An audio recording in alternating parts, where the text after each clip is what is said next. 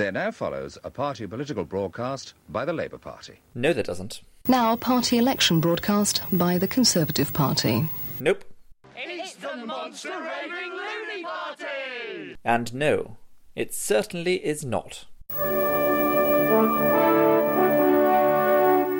Politics has been described as show business for ugly people, whilst politicians have been likened to diapers because they both need to be changed often, and often for the same reason. On the next two episodes of the History of Advertising podcast, we are sticking our noses into the seedy, hairy underbelly of political advertising, as we speak to the people who are behind the adverts for John Major, Neil Kinnock, Ken Livingstone, and the great Iron Lady herself, Margaret Thatcher. On this episode, we'll be looking at the memorable ad campaigns from the Thatcher era. And in order to do that, we've caught up with Jeremy Sinclair. Jeremy, who has become known as the quiet man of advertising, joined ad agency Cramer-Saatchi in 1968 and was soon put in charge of the agency's creative department. His campaigns for Schweppes and Cosmopolitan and in Golden Lions at Cannes. Here, he recalls how he reacted when politics came knocking on the agency's doors. Conservatives came to us through a chap there called Gordon Reece, became Sir Gordon. We welcomed him with open arms, particularly Horace and Charles and I did. Tim Bell, who was later to fall in love with Mrs Thatcher, he wasn't keen on it at all because he had seen what a political party could do to an agency. It could sort of take it over, really. So he was totally unkeen, but we were keen because mainly we thought this is got to be able to do the greatest ad ever because you're speaking to the entire population. So we loved it. Jeremy found that there are remarkably few differences between creating campaigns for brands and creating them for political parties. We just applied the same analytical process to politics as we did to products. But we could distill a complicated argument into a simple form. We loved doing it. Get the strongest possible message, simplify it, and then put it out. Maybe it causes a stir. He certainly created a stir with the Labour Isn't Working poster campaign, which has often been cited for helping to change the course of politics and ushering in the Thatcher era. The poster campaign was run by the Conservatives in 1978, in expectation that the then Labour Prime Minister, James Callaghan, would call a general election. The campaign drew attention to the levels of rising unemployment at the time, with an image of a long, winding dole queue. The slogan at the top, in big capital letters, read, "Labour isn't working."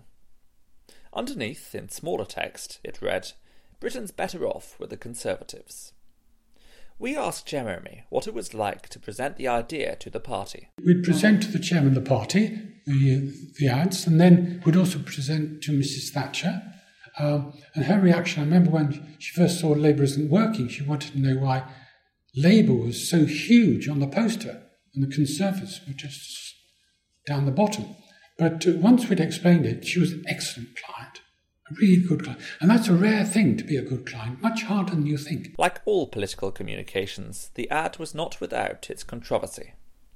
The image of the queue was criticised because it didn't actually feature unemployed people. The queue was made up of a conservative association in North London, I forget where, somebody would know, and it became a big hoo-ha that they weren't real unemployed people, they were just people pretending to be unemployed. Jeremy was not concerned by the response. In fact, he was thrilled. You see, every time people complained about it and said these are not real unemployed people, the papers had to reproduce the poster so that the reader knew what they were talking about.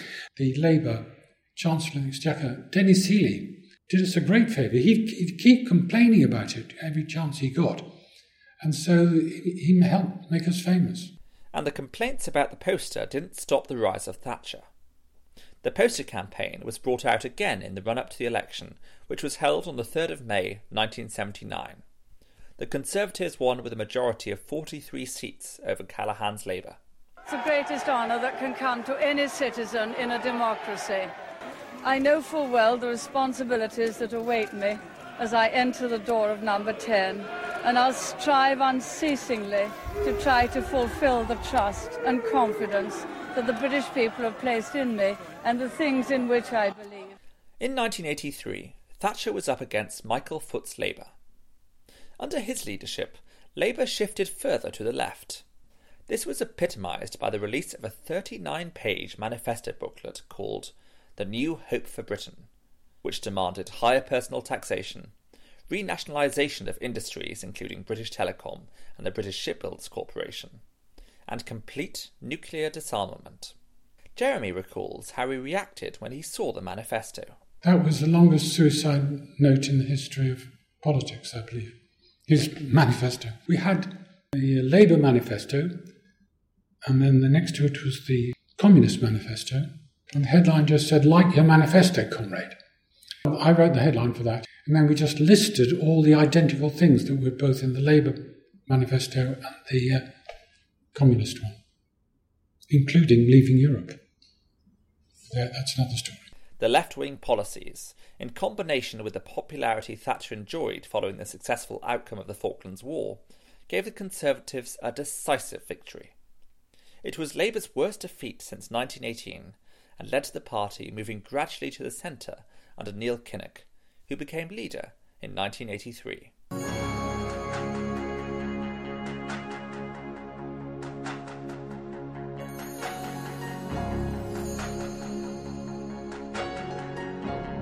Hugh Hudson is a film director who has directed films such as Greystoke, The Legend of Tarzan, Revolution, and the multi-award-winning Chariots of Fire. Ahead of the 1983 election, he filmed and directed Kinnock the Movie, a campaign film designed to improve the Labour leader's public image. The film object was to get him across, and we humanised him. Made him, although he's a very human man, but he had a reputation of being different, and people were frightened of him. There wasn't a brief, really. Make a film to make Neil Kinnock look good, literally. They asked me to do that.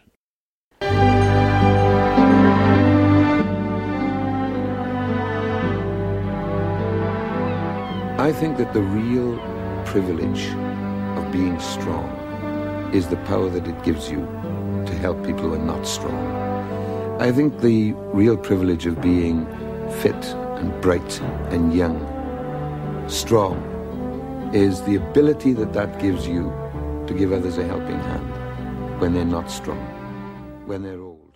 We didn't know what we were doing, really. We just went out and got the money from the Labour Party, not very much, and went out and filmed, interviewed various people and filmed Neil in various places, including Northern Wales on the beach, and we put together this film, and we made it as we went along. His grandfather, Mary's father, said, "That's all very well, my boy, but don't forget that MP means a man of principle." My father was very funny about it. When I called him and told him I'd been selected for the seat that I have in South Wales, the place where I was living, in the valley in which I grew up, I said, "Westminster next stop, Dad." And he said, "Oh, you don't know." He said, "People are funny." Here, Hugh recalls what it was like to work with the bigwigs of the Labour Party. I worked with Peter Mandelson, Gould, and Alistair Campbell. And Alistair was doing all the interviews with me. And we went round, followed Neil everywhere, and put together this film. Literally in the editing room, very, very quick, because, we had, by the time we finished, we only had about 2 days, 2 nights, days and nights, before it had to go on air. And when I showed it to Peter Mandelson, who was the head of the Neil's press campaigning for the Labour Party, I remember showing it to him, and he started to, I was behind him, and he started going like this, and he was crying. So I knew I had something there, yeah. I don't know if he'd admit it now, but he was very moved by it. The impact of the film led to an immediate rise of 19 points in Kinnock's personal poll ratings.